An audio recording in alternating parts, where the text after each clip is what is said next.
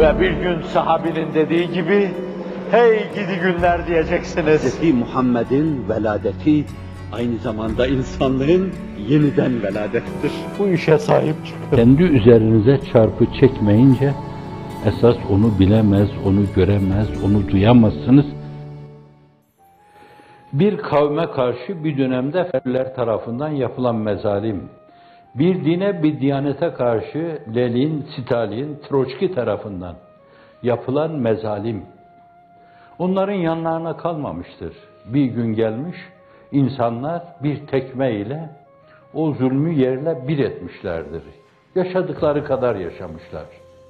Zira yine o söz sultan ifade buyurduğu gibi el küfru yedum ve zulmü la yedum.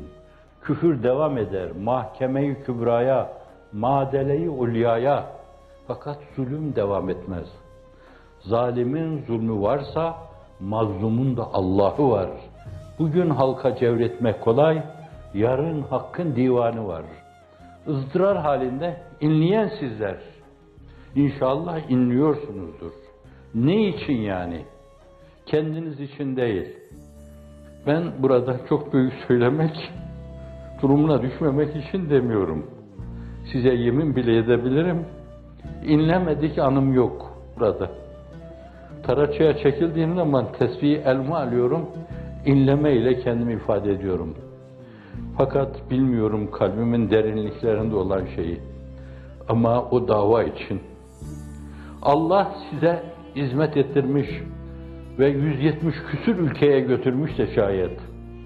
İslam'ı Drahşan çehresiyle dünyaya gösterme imkanını vermişsem, dünyadan alınacak şeyleri almak üzere size yol göstermişse, vereceğiniz şeyleri verme adına imkanlar hazırlamışsa, bütün bunların yıkılıp gitmesi hayalimde canlandıkça beynimin nöronlarına veya belki beynimdeki o 10 milyar hücreye birden mızraklar saplanır gibi oluyor.